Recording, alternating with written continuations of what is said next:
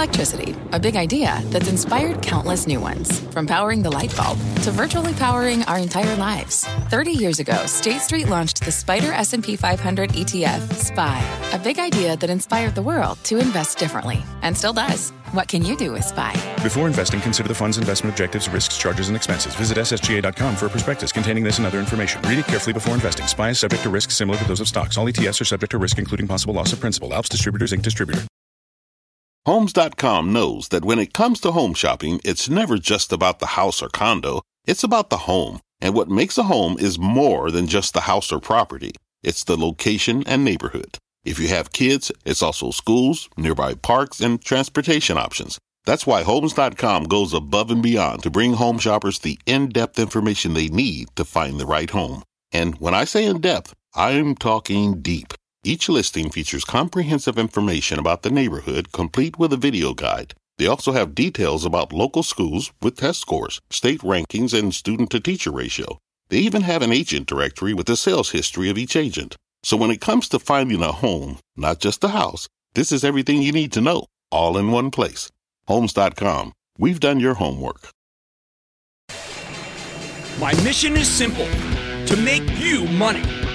I'm here to level the playing field for all investors. There's always a bull market somewhere, and I promise to help you find it. Mad Money starts now. Hey, I'm Cramer. Welcome to Mad Money. Welcome to Cramerica. Other people make friends, just trying to make some money. My job is not just to entertain you, but to educate and teach. So call me, 1 800 743 CNBC, or tweet me at Jim Cramer. After a relief day, where the Dow advanced 62 points, S&P inched up 0.21%, Nasdaq dipped 0.01%, all of which, by the way, were much stronger than in, in the session at various times. I think it's worth thinking about why it's been so darn hard to staunch the relentless bleeding in this market. Yeah. Now, some would say it's the destruction of FANG, the high profile growth basket I put together years ago. Others argue it's the fact that we have so much uncertainty. We know the Fed will be aggressive with its rate hikes, but not how aggressive. We know Putin will be crazy in Ukraine, but how crazy? And China, how long would they continue to lock down rather than accept Western vaccines that can end this madness? But as a stock picker for my charitable trust, which you, of course, can find out what I'm doing by joining the investing club, I've got an entirely different take. The chief reason that this market has become so difficult is that we finally have not so hot earnings. Yet Wall Street's not adopting its usual posture of buying stocks that issue NABIF results. That's not as bad as feared. NABIF. Now, six months ago, you get away with NABIF all the time. Forgiveness reigned within two or three days. Not anymore. Case in point, Netflix. This is one of the worst performing stocks of the year, to the point where it's now valued at less than $380 per subscriber, the cheapest it's been in seven years. Going into the quarter, Netflix had already been cut in half. If that decline, you might have thought, well, you know what, there's no way the numbers could be as bad, as feared, right? I, but uh, they were worse than feared. Hence why the stock's nearly been cut in half again in barely more than a week. The stench of Netflix has stunk up all subscription services, including Spotify, even though it had actual growth. It's really not as bad as feared numbers. Doesn't matter. The stock's down again anyway because we're no longer forgiving. It's an unforgiving market. Of course, there are tons of stocks that can rally now that they've come down hard from their highs. But we need to figure out what can make those rallies possible. What needs to happen for them to rebound and not fall off into the Netflix, Netflix crevasse? So I've been searching and searching. I've come up with a new tripartite system of grading stocks for this moment. First, we have the exclamation point. And that's for good news, meaning the stock's entitled to go up despite the broader sell off. This is what we're looking for. Second, well, then there is the question mark, chess master, meaning it's going down pretty much no matter what. And then I've got my new favorite that I really love, and it's called the asterisk, meaning if it would have been a great quarter, or more importantly, if it weren't for an asterisk, right? You asterisk things all the time. And then you fill in the blanks if it weren't for X. The asterisk might not be doing that well, but they've got a good excuse. So maybe we'll buy them. Let me give you a few examples. Later tonight, we have Al Kelly on the show from Visa. When they reported last night, oh my God, the numbers were extraordinary, way better than expected. Tremendous card growth in the U.S. as well as the rest of the world. The one exception being Russia, which represented 4% of their business last year. They had to walk away from it. Despite a considerable loss from shutting down Russia, and I mean considerable, Visa's numbers were so good that the stock surged more than 6%. How did they do it? You got to stay tuned. We got Al Kelly, CEO. But right now, when you think of Visa, you should think of this. Next, how about Microsoft? Here's a stock that was down hard in after hours trading last night because a news service had an erroneous account that Microsoft's Azure cloud business failed to meet expectations, even though it's growing at a 46% clip. Can you imagine people do this? They still trade off this stuff no matter what I do. I mean, like, should I just like, give up? I'm mean, 18 years. I'm just going to, just one moment. I'm, my executive producer, how many years have I said don't trade after hours if you don't know what you're talking about? 16 years. Okay, good. I wanted to clarify that. Anyway, like Visa, Microsoft had a weakness. In the weakness, gaming, which was down high single digits. Whoa, really scary. Even though they're buying Activision Blizzard, you could argue gaming indeed has peaked. But the rest of the business is firing on all cylinders. That's why Microsoft, initially being down hard, ended up jumping nearly 5% today. So,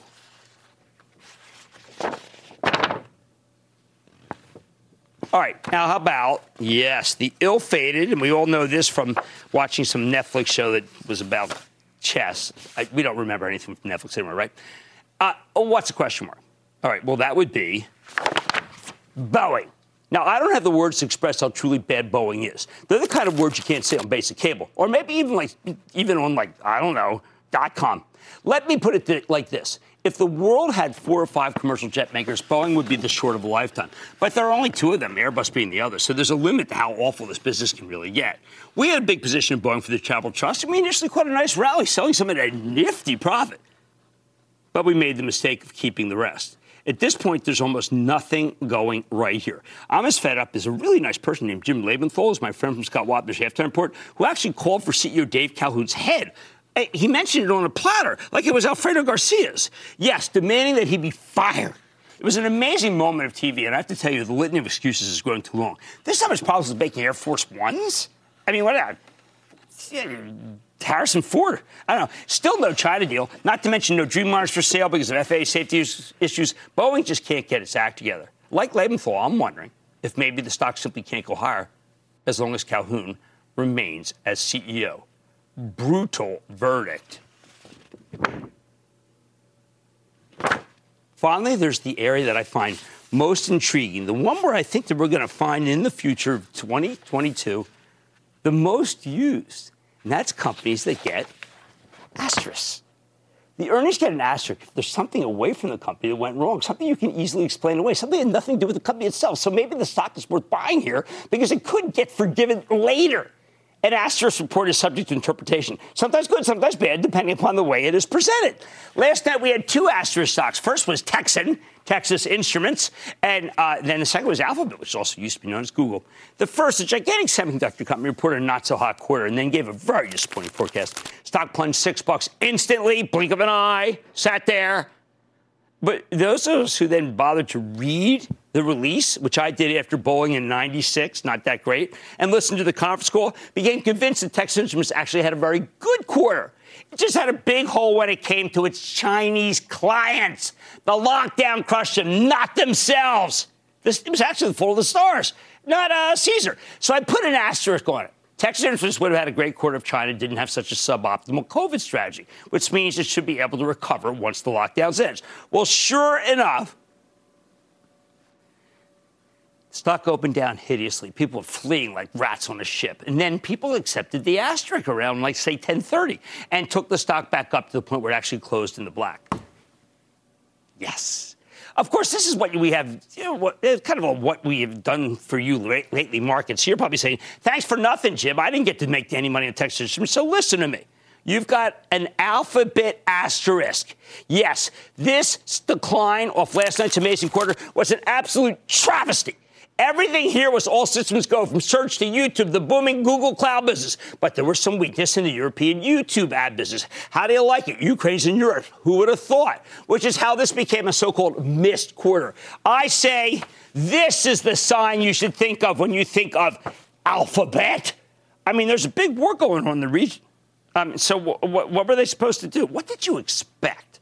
I think we'll look back and say, wait a second. That excuse makes sense. So once the war runs its course, you'd wish you'd done some buying. By that point, you'll be too late. The asterisk will be removed, and Alphabet stock will be coveted once again. Then there's Meta Platforms, the artist formerly known as Facebook. When they reported after the close, the first thing you might have noticed was a revenue miss like that of Google.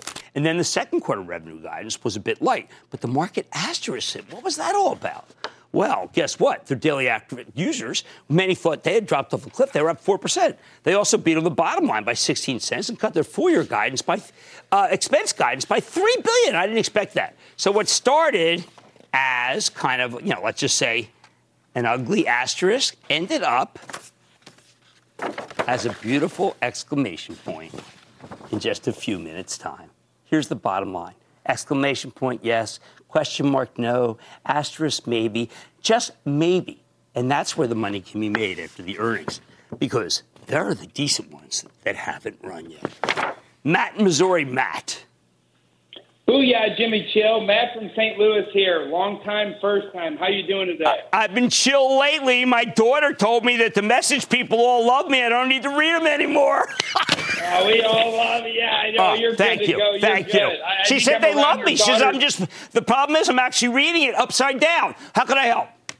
I think I'm around your daughter's age. I love it. We love you. Take it with that. Yeah, April's been a rough month. Hopefully May will bring brighter days. Yeah, I agree with that. I wanted to start off saying thanks for all that you do, real quick. I started reading your books out of college 10 years ago, and it wow. served me very well. Should I read yeah, another book? Should I read another book?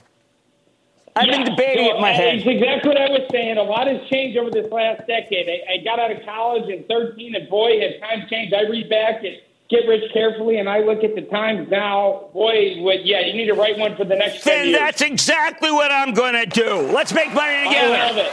Let's do it. Let's do it. All right, Jimmy. So, hey, real quick, too, if you ever make it down to Missouri, you always got a spot in my duck blind. I hadn't thought that. about that, but it's now on my bucket list. What's going on? It, it better be. So here's my question. But this, with before this recent broad-based market sell-off, the stock looked like it was setting up for a big breakout, similar to what Costco and Walmart did this month, earlier this month. Okay. Despite the charge, this domestic retailer seems to be fundamentally undervalued when compared to its peers. It's flown under the radar this year despite posting record revenues, record profits, and record growth. Wow, record, record, record. What's the name? Record. All right, here's the one. I'll give it to you, too, real quick. It's Target. Oh, come on, man. Why do we have to even spend any time on that one? That is what I regard as being. House of pleasure. All right. Brian Cornell rocks. You know, he's from Whitestone, not that far from the wife. She loves it when I call her the wife, like when I talk about the Baconators and the Toblerone. Exclamation point, yes. Question mark, no. Asterisk, well, frankly, maybe. And that's where the money can be made after the earnings reports. Oh, man, money tonight. Mattel reported earnings after the bell, and I'm getting to the heart of the toy makers quarter with the CEO. Then travel is booming, and the consumer spending. So how about buying Visa. Checking in with the company top press. And from the F-150 Lightning to its first quarter results after the bell, there's a lot to discuss with Ford. People are selling it, and you know what? They don't know what they're doing. I'm covering it with the top brass. Stay with Cramer. Don't miss a second of Mad Money. Follow at Jim Cramer on Twitter. Have a question? Tweet Cramer. Hashtag mad tweets. Send Jim an email to madmoney at cnbc.com or give us a call at 1 800 743 CNBC. Miss something? Head to madmoney.cnbc.com. Fact Running a business is not getting easier on your wallet. With higher expenses on materials, employees, distribution, and borrowing, everything costs more. Also, a fact smart businesses are reducing costs and headaches by graduating to NetSuite by Oracle. NetSuite is the number one cloud financial system, bringing accounting, financial management, inventory, and HR into one platform and one source of truth. With NetSuite, you reduce IT costs because NetSuite lives in the cloud with no hardware required, accessed from anywhere. You can cut the cost of maintaining multiple systems because you've got one unified business management suite. You improve efficiency by bringing all your major business processes into one platform, slashing manual tasks and errors. Over 37,000 companies have already made the move. See how you'll profit with NetSuite, and then you can think of all the ways you could be spending the money you save. Company retreat in Malibu, anyone? By popular demand, NetSuite is offering a one-of-a-kind flexible financing program for a few more weeks. Head to netsuite.com to start saving.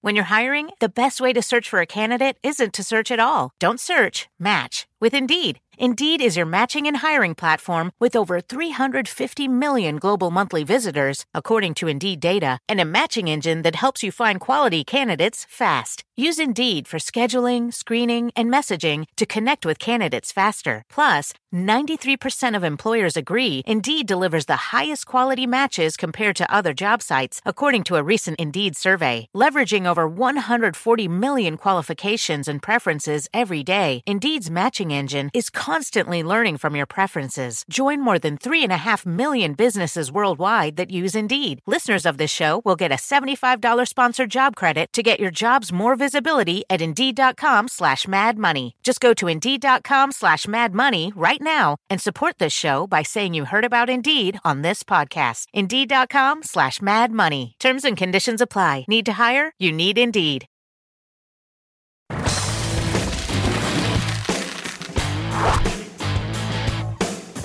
Last night, the Wall Street Journal reported that Mattel, one of my absolute favorites, one of the best stocks we've ever seen here on Mad Money, the toy maker with a great turnaround story, has held takeover talks with a couple of private equity firms. Sent the stock up, surging nearly 11% today, although probably would have been up big on the quarter.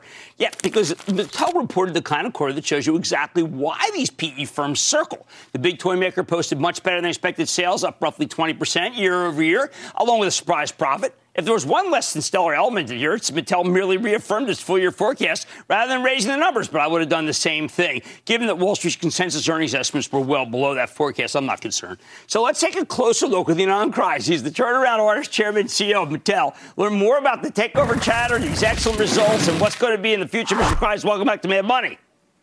Hi, Jim. Thank you for having me. Uh, all right. The one thing I want to be able to do is tell people to buy Mattel stock, but if it's going to be taken away from me to a private equity firm and there will be no Mattel, I think that's a shame because you're taking this thing to 30 without that. So can you put these rumors to rest? Well, as you would expect, we don't comment on speculation and we're focused on executing our strategy. What I can say is this this was the highest first quarter we have on record, both top line and bottom line. Our momentum continued across the business with double-digit growth in Barbie, Hot Wheels, and Fisher-Price. We have started the second quarter with strong consumer demand. The full-year outlook is also strong, and we expect to grow market share. So overall, outstanding start of the year, and we are firmly in growth mode. All right. Well, once again, just got to push back a little. I mean, there's a guy who bought a company. It was a second-rate uh, social media company the other day with his own money. I get that. That's his own money. Here, I think that you are money. And I think that people want to bet on you and, and keep going on, on Mattel now that it's the first, it's just, this is the breakout quarter. Tell me that with the big movie Barbie ahead, you really want to just say, you know what, I'm done here? Look, the Barbie movie is going to be an incredible thing. It's now in principal photography in London, and we could not be more excited about Greta Gerwig's vision and creative execution for what is shaping up to be an iconic cultural event with an all-star including Margot Robbie, Ryan Gosling, Simu Liu, Will Ferrell, America Ferrera, and more. So we're very excited, not just about the Barbie movie, but everything else that is going on, and we focus on executing our strategy. All right, so July 21st is it going to be the big thing that I remember? The old Ynon Kreiz, the Hollywood guy. I mean, what are you going to do? I mean, because this is going to be the biggest movie of the year, correct? It's going to be incredible. As I said, we could not be more excited. We have a date. We have an incredible story, incredible director, great cast. We could not be more stunning, uh, excited by what is proving uh, pro- promising to be a stunning, stunning uh, uh creative execution and representation of what Barbie means to fans all over the world. All right, if it weren't for Barbie, I'd be talking about one of my absolute favorites, J.J. Abrams, Bad Robot. Now, this is another Hot Wheels. When you came in, Hot Wheels, cold wheels. Now it's hotter wheels. How you doing it? Again, one of the most prolific creator and filmmaker of our time, J.J. Abrams, partnering with us to produce Hot Wheels, another key franchise for Mattel in partnership with Warner Brothers this is going to be another great imagination of one of our franchises on the big screen. This well, is top of 12 other projects we now have in the making, 12 other movies we're producing or developing right now, and on top of 13 television shows and series that we're going to put on air in 2022. nine of, nine, nine of which are new. So a lot of activity, a lot of excitement for Mattel, uh, Mattel content. All right. Well, look, I was fearful this quarter uh, that China, with COVID, would stop making non-essential products. How is it that you did not skip a beat in your Mattel supply chain? Well, our supply chain is playing a key role in our success. All of our factories are fully operational, and we're working in close collaboration with our retail partners to make sure that there's product on shelf to meet consumer demand. It's not that we're not seeing issues and challenges, but we are able to work through them and meet consumer demand. And this is clearly a key strategic advantage for Mattel. Well, then I want to be prosaic for a second. Why did you not raise guidance? Is this just not the the game? Is that this the game that Wall Street plays, but Ynon doesn't? Well, it is uh, the first quarter. We have three more to go. We focused on execution. Very confident about the rest of the year. We reiterated guidance and uh, remain focused on uh, doing what we do best, which is continue to grow the company, continue to deliver profit, and create shareholder value. All right, so it just does seem like that when I keep coming back to it, it's dolls. And when I keep coming back to dolls, I think about what you did, which is that you realized that uh, there are more people who don't look like, say, me and my wife. There are people over the world who look very different. And that must be, I think, a continuation that you recognize what the world looks like versus what you and I grew up with, correct? Exactly right. Each of our brands has a purpose, a meaning, a reason why we make this product. And we focus on quality and, and value for consumer, but always about a clear social message that represents important values that we all, all subscribe and, and, and to and believe in. Barbie inspires the, limit, the limitless potential in every girl. And this has been a key part of the success of this incredible franchise, up 12% this quarter, finishing as the number one global doll property. And, you know, we invest heavily in innovation. We believe in the brand purpose, and we see that resonating with consumers at level that the company has not seen in years. And when you compound that with the great content that we put out there and touching consumers on so many levels, you get incredible results. And this is not just with Barbie, this is across the entire portfolio and part of the Mattel playbook and a key part of our success. All right, well, one, last question. So, uh, Roblox looks like people started going outside; they're not being inside. We've known that video games have definitely slowed down. We heard from that from Microsoft. You have inside things. These are things that are done inside. It turns out that post-pandemic, you got stronger. Why are you the only one who bucked the post-pandemic opening? People are still staying at home for Mattel you know, we have a very clear strategy. We have very strong brands that resonate and touch consumers. And we continue to grow our toy business across multiple categories, across all regions. And at the same time, we reach and engage consumers in other verticals, other areas, whether it's content, consumer product, or digital games and other ex- digital experiences. We see it in video games, and also, we also see it with NFTs and the metaverse, with five campaigns that we launched in, inside 12 months that each sold out instantly. So we know our product resonate. We know what we do uh, touches consumers, and we stay focused on, uh, on our strategy to grow our toy business and at the same time capture the full value from our intellectual properties. All right. I think your stock is worth substantially more. I first met you. You told me, be careful, be careful, be careful. Now you've got a triple for you. told me you can get a quadruple. Don't let people take the company from you. Ynon Kreiz, who is the chairman and CEO of Mattel. Another fabulous quarter. I'll see you July 21st. What I have, what, fifth row seats? Where, where's my seat? Exactly. All right. Thank you. Great quarter. MAT. wow. I cannot believe how good that was. Mad Money's back after the break.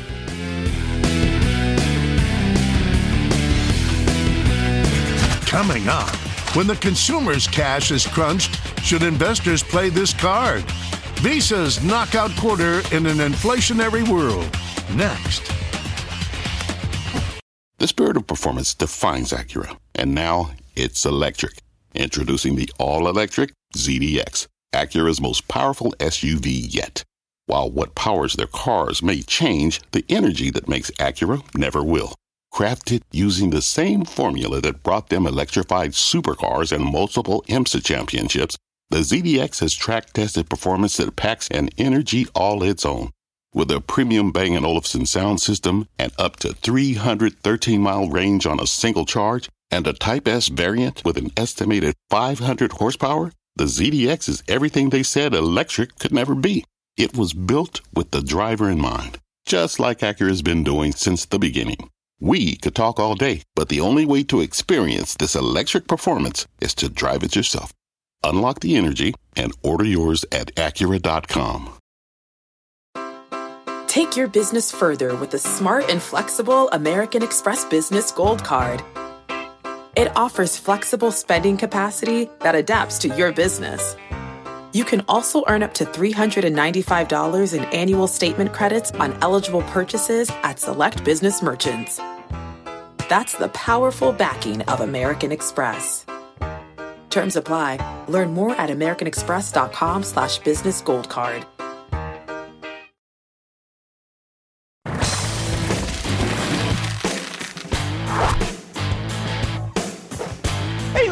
Great things can still happen. Who could have imagined? Last night, we got just a simply magnificent quarter from Visa. Yes, the payments tightened, and the stock surged more than 6%. That is a big cap stock. Going into the quarter, there were some legitimate concerns here, like the fact that Visa gets 4% of its sales from Russia at a time when nobody wants to do business with them. Yet when Visa reported, they really did knock it out of the park. Company delivered a 14 cent earnings beat of a buck 65 basis, much higher than expected revenues, up 27% year over year on a constant currency basis. They had 30% earnings growth, and much of that's fueled by a massive uptick in cross-border transactions. I thought that those didn't even happen anymore. Remember, Visa is one of those rare companies that benefits from inflation too. Take a tiny percentage of every transaction they process. Uh, higher prices translate into more money for them. But it was the it was just the straight out execution here. Given that the stock's still a long way from its highs last summer, I would not be surprised if this Dow stock's got a lot more room to run. Don't take it from me. Let's check in with Al Kelly, the chairman CEO, CEO of Visa, to get a better read on the quarter and what comes next. Mr. Kelly, congratulations. You had the best stock, best numbers of any stock in the Dow. Welcome back to Mad Money. Jim, great to be with you and your listeners. Thank you very much. It was a very nice quarter for us. We're uh, very happy about it. I, I'm going to give you the floor to give some percentage numbers yours versus three years ago. Thank you for providing them. You make it very easy for things like for how U.S. did, cross border did, and how the just the payment volume. Because I couldn't believe these when I read them. Yeah, look, look about uh, a year ago, we started a very robust recovery, and but for five or so hiccup weeks uh, with Omicron from mid December to mid January, it's been a heck of a good recovery. And uh, with this past uh, quarter, we did uh, 57 billion transactions, 635 million a day, 433,000 an hour. And uh, that was up big time over the prior year. Purchase volume up 17%, up 44% in Latin America, up 21% in Europe, up 16% uh, in the United States. And even in Central Europe and Middle East and Africa region, we were up 18%.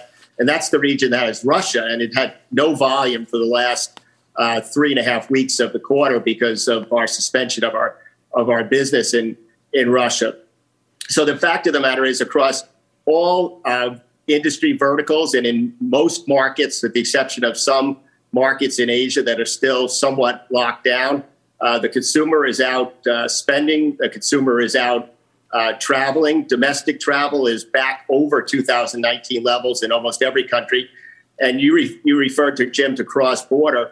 Uh, cross border volume a, a, year ago was only running about 40% of 2019 levels, the last, you know, the year pre pandemic year. And uh, we reached a, uh, around 82% in this past quarter. And by the end of the quarter, it was running at about exit rate was about 90%. And for the first three weeks of April, we've been at 94% of 2019 levels for cross border travel, which is pretty in, incredible considering Asia is still very much right. in a lockdown mode. But corridors like uh, North America, uh, I should say the United States and Canada, the Caribbean and Mexico, parts of Europe to Greece and Switzerland, are just right. going like uh, gangbusters. Well, Al, I mean, isn't it true that you could have very easily said, you know what, our second largest market, we shut. Uh, so sorry that we couldn't do the numbers. I mean, I don't think people realize Russians carry a lot of credit cards, don't they?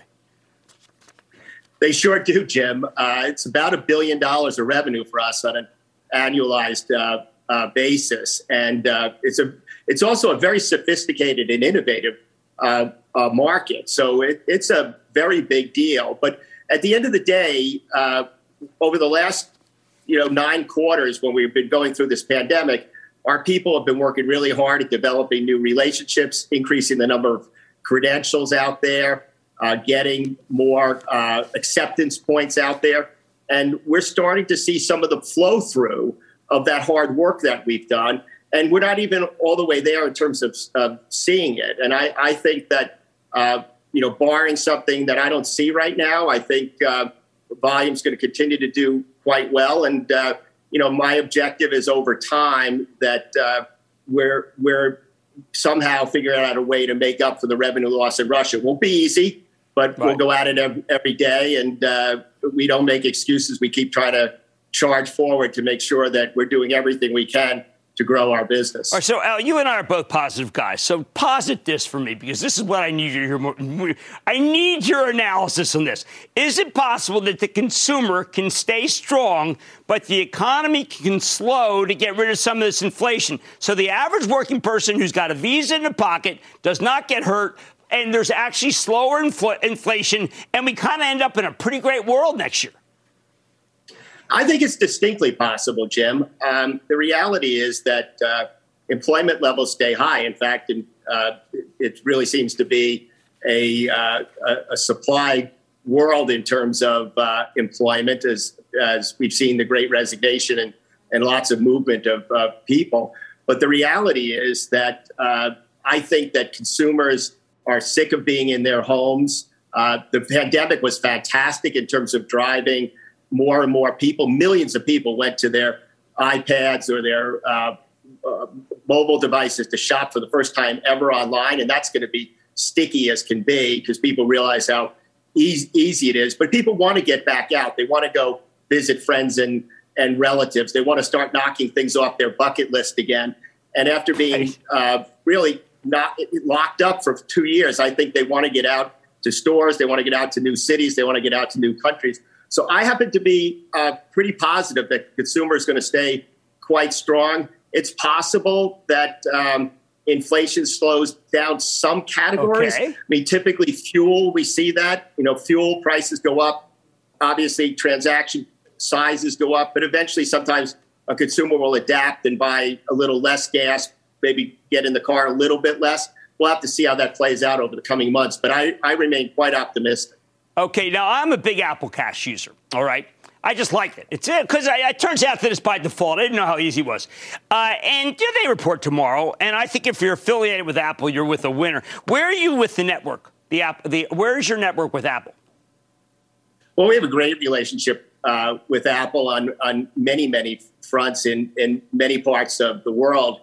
And we just re- recently announced a deal where we're taking over the, the position in the Apple Cash wallet as the virtual debit card in that in that wallet. And we're very excited about the, the prospect of that. The migration has already begun, and I think within the next uh, quarter or so, it'll be uh, fully done. So uh, we, we work very closely with the, the, team there. Uh, we've got a team that works with Apple. They've got a team that works with us.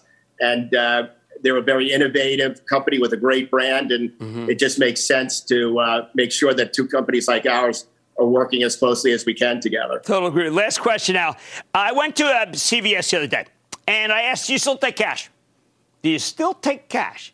And they thought about it for a second and realized that's no longer a strange question. You gave some numbers about percentage of what was cash before the pandemic, and now cash is going away faster than you and I ever thought. It is digitization of payments is taking off. Uh, it is amazing. Uh, we've seen in uh, uh Latin America, for example, 56% of all transactions were cash uh, one year ago and now it's running at about 45, 46%. I mean, that kind of change in a year is just amazing. I still think cash is going to be around for a while, but people realize that cash is uh, cash is a very expensive payment option. It yes. costs a lot of money to to store it, to transport it, to to count it. Uh, there's fraud associated with it, et cetera. And you know, you are starting to see some merchants who are uh, not accepting cash anymore. But I think it'll be with us for a while. But digitization is one of the great themes that came out of the, the pandemic and is one of the things that's driving uh, our business for sure. Well, I, I've now decided the Visa is the way to play the digitization. Plain and simple. Al Kelly, Chairman, CEO of Visa, congratulations on an amazing quarter. Jim, thank you so much. Great to be with you. Absolutely. This is the kind of company that you can buy and put away. We've been saying that from the very beginning of the show. That's Al Kelly. He's money. Man, money's back in. The group. Coming up, it's tough to build EVs. But are these EVs built tough? Ford goes all in on the electric F 150. Next.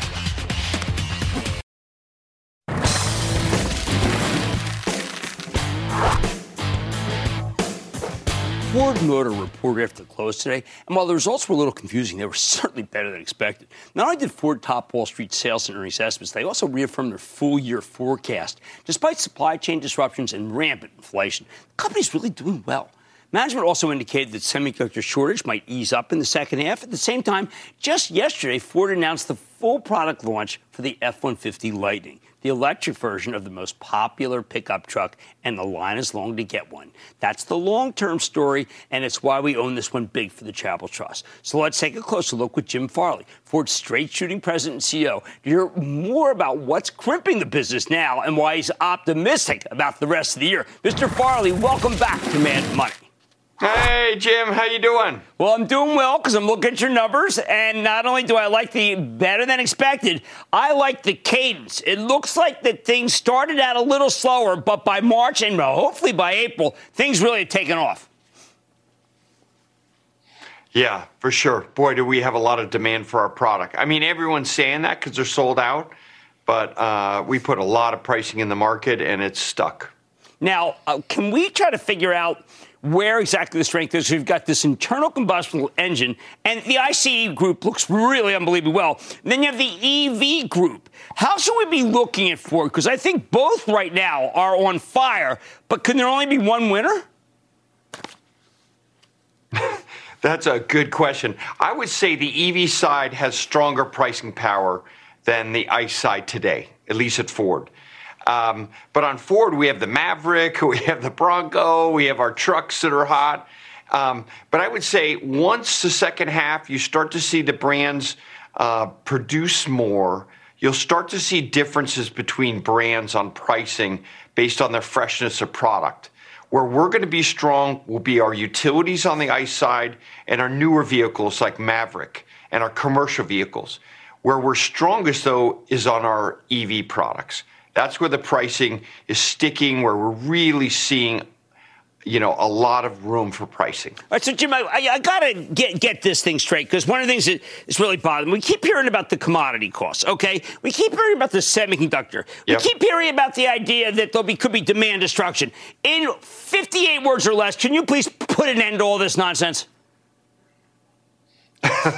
well, first of all, the commodity pressure the premium freight we're seeing. I mean, it's really real. Uh, steel prices, spot races is basically double what we've normally seen. Aluminum's up, lithium's up, uh, uh, cobalt, but also nickel's up. So, and, and we're seeing copper up. So, all the commodities, that's very real. And, and our suppliers, you know, they don't have the ability to price to the consumer like we do. So they're looking for better pricing and, and accommodations. Uh, the good thing is our pricing has offset all of that. Now we, ha- I believe we're under earning as a company, so we have more cost to do, Jim, this year, next year, next couple years, as we talked about on our ICE business. That's going to give us room to maneuver. All right. Now I've talked to three of your predecessors uh, when they report, and it was always the same conversation. 7:40 in the morning, I'd say, "Are you willing to continue to lose money in South America? Are you willing to continue to lose money? Fill in the blank." It was like playing geography. Where are you willing to lose money? You don't seem, from these numbers, to be willing to lose money anywhere. No, we made money overseas. Honestly, of all the highlights this quarter, that's the one. I went over and hugged my team outside of China with the lockdown. We made money in, in South Africa, in, in Australia, we made money in Europe. We made money in South America, made 9% return. Holy cow, we haven't made 9% return in South America since the currencies were out of whack. Well, should that be the story, or should the story be that you have 200,000 signups for the F 150? And by the way, the, the Lightning, could you give me the real number? I think you have 200,000 signups because that's all you can make. What would be the real number if you could make 500,000? I, I, think I think the running rate at the current pricing is probably around 200 to 300. I just don't know because we're we're only capacitized for 150,000 and and that's the number of batteries we can get. But I think the demand is is higher than we we think ourselves. Um, you know, I, I think we're we're seeing a, a, a very um, a very interesting market today, more than I've ever seen in my career um, where our EV business is doing well. Our ICE business in certain areas is very strong competitively. But Ford has to solve a couple problems, and that's on me. The first is our warranty and recalls. Right. We made great progress on launches. You know, we launched on time. That's great for Lightning. Uh, we launched the e-Transit on time. That's great. We still have more work to do on the warranty costs. This is very expensive. And the second thing is we got to get past the chip issue. We had a couple of really bad commodities that held up our most profitable units, and we think that's an area where we have upside in the second quarter, second half. All right, so I buy my Maverick in March of last year. I get my Maverick this year. Unacceptable right? Unacceptable. Even though I like the Area 51 blue color. Yep. Uh, now, but you're sold yeah. out, so I didn't. I understood it. You're sold out Maverick. You're sold out. You're sold out Bronco. I mean, you're sold out of everything. So that means you've got to put a lot of money into new factories. Or am I missing something? Yes. No, that's the case. We've got a capacity increase going where where Maverick is. We have a capacity increase on Super Duty. And of course, our EV capacity is exploding. We're going to go from basically zero to 600,000 in the next 18 months. So we are investing a lot right now. But the pricing is, is very robust because of that freshness in the lineup. And again, we have more cost work to do at right. Ford. That's going to be upside for our financial performance. All right, so Jim, uh, when I hear EV and I hear these numbers, I think all the other countries are subsidizing. Okay, so I know Musk, whatever. I mean, let's leave Musk out of the conversation yep. for 38 seconds. But I look at it and I say the government should help you. Okay, you got a big union contract coming up next year. It's in everybody's interest for Ford to do well, just like it was in 1940, 41 when Roosevelt said, "We need your help." And the other guys, by the way, you know, yes. everybody had to pitch in. What I want to know right now is: Is the government going to help you in order to get all these EVs? We will see. They need to help us in three areas. The first is the most critical. We are at a deficit versus China and Europe on consumer incentives. We need to help regular Americans transition to this technology. Yes. You drive the F 150 Lightning, it's a great truck. We need continuity and predictability on some support for, for regular folks. And uh, I'm talking to all the government leaders, so are all my colleagues. That's number one. We need permitting. We need to f- move faster on mining permitting and faster on permitting for processing to move it from Asia and Africa back to North America. We need help on all those three areas. All right, look, I hope they give it to you because it means a lot to our country. Of course, it means a lot to Ford Motor shareholders. Yes. I want to thank Jim Farley, CEO of Ford. I know you've had, I mean, get some sleep, man. I mean, what is it, 48 hours, a lot of Red Bull? How you doing it? Is it Red Bull? I I don't need any sleep. I just hang out with you. Yes, that's what I want to hear. Congratulations on a great quarter and a good year. Jim Farley, CEO of Ford Trust, owns it, wants to buy more. Thank you. Thank you. Mad Money's back after the break.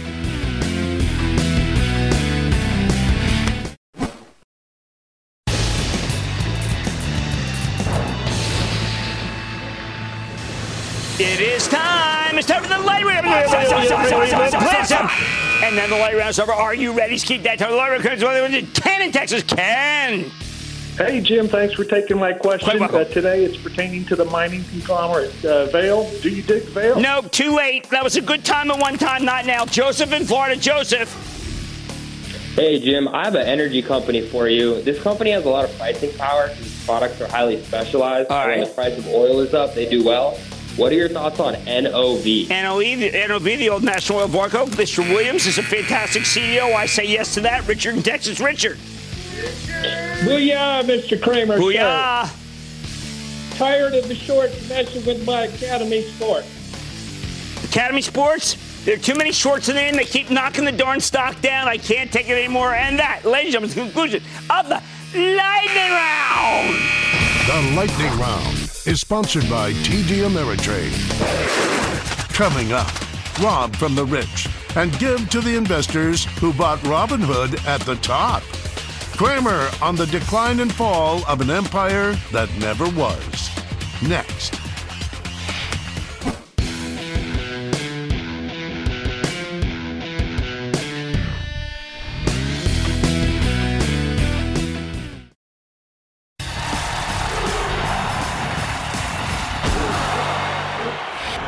Now that we finally have a decent day, I feel like I got enough leeway here to focus on a truly sad story the decline and fall of Robinhood, or at least its stock, which has plunged from $85 last August to $9 today. Last night, Robinhood had to lay off 9% of its staff. With their heyday over, they had no choice. I'm a huge believer that capital markets can help regular people create wealth over time. But sadly, it looks like they're fleeing the markets after a brief moment of success, and some of it has to do with Robinhood. What went wrong here? Well, first, there's a problem with the concept of Robinhood itself.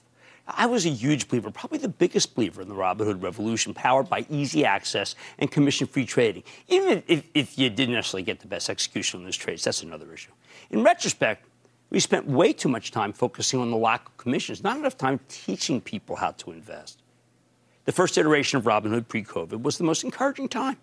People were using the app to make decisions about stocks that were, from what I can tell, informed by a terrific merger of what you know, think Microsoft, Facebook, or Amazon, and how the company's doing. And that's what I like to teach first the product, then the company. If you can't analyze the company, you know you can always put your money in an index fund.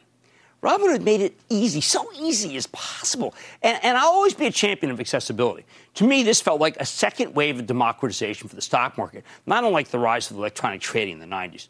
Then we had the pandemic and the government stimulus checks. That created a more freewheeling atmosphere where young traders felt they were gambling, I think, rather than investing. And when you gamble, well, what do you do? You want the highest risk instruments, meaning options. At my old hedge fund, you may not know this, I was one of the top five biggest options traders in America. So believe me when I say that the vast majority of people lose everything when they trade puts and calls. And I, I had more knowledge than they did, believe me. Sure enough, in June of last year, the Financial Industry Regulatory Authority, or FINRA, fined Robinhood a huge amount of money, okay? Actually, it was the highest fine ever levied by FINRA. And some of that was because of well known outages like in March of 2020, which made it so clients couldn't trade fast enough in the bear market. You remember the bottom of the pandemic. Uh, they also said that Robinhood, quote, misled millions of customers, misled, quote, millions of customers who received false or misleading information from the firm, end quote, as well as thousands of customers who are, quote, approved to trade options even when it was not appropriate for the customers to do so. Bingo. In other words, Robinhood didn't protect the clients from themselves, even as they would argue vociferously that they had the adequate controls and educational products at hand. Now, you might say, so what? It's their own darn fault. But from my experience working with wealthy people at Goldman Sachs, I can tell you it's also the broker's fault. I think many of the people who fled the market left not because they were in some sort of hellish moment, but because they were using high risk instruments to trade without any knowledge of, well, let's just say the risks. Or let me put it this way it's very unusual to lose everything when you buy a stock. But when you buy options, losing everything is the easiest thing in the world. I know I repeatedly asked Robinhood whether many people were trading options. I was basically told not to worry about it. Not to worry about it. As if that was some sort of answer. They uh, also always, always, always, and then let me add a fourth always, said that they were spending a huge amount of money on money uh, on education compliance. My take, if they did, if they really did, they did wrong. They, they made it too easy for people to lose money, period, end of story. I think a big percentage of the 22 million customers Robinhood had at its peak never should have gone your options. They either weren't suitable for these instruments or they weren't knowledgeable enough. Now they've been blown out. And with fewer clients, Robinhood's business has taken a huge hit. Should have preserved them when you had them. When you're in the brokerage business, you got to do at least the bare minimum to keep your clients from blowing themselves up. I don't think these people will come back. They bought what was wrong for them. Sure, they should have known better, but in my opinion, the good folks at Robinhood could have done more to keep these young people from hurting themselves too. That's what they needed to do.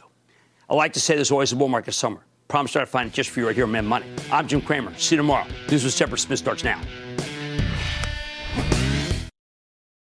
No matter what you're a fan of, Texas has the trip for you. There's the trip to Texas and the trip. Or maybe you're the kind of fan who'd prefer a trip to Texas or a trip. Either way, go to traveltexas.com slash get your own for the only trip to Texas that matters.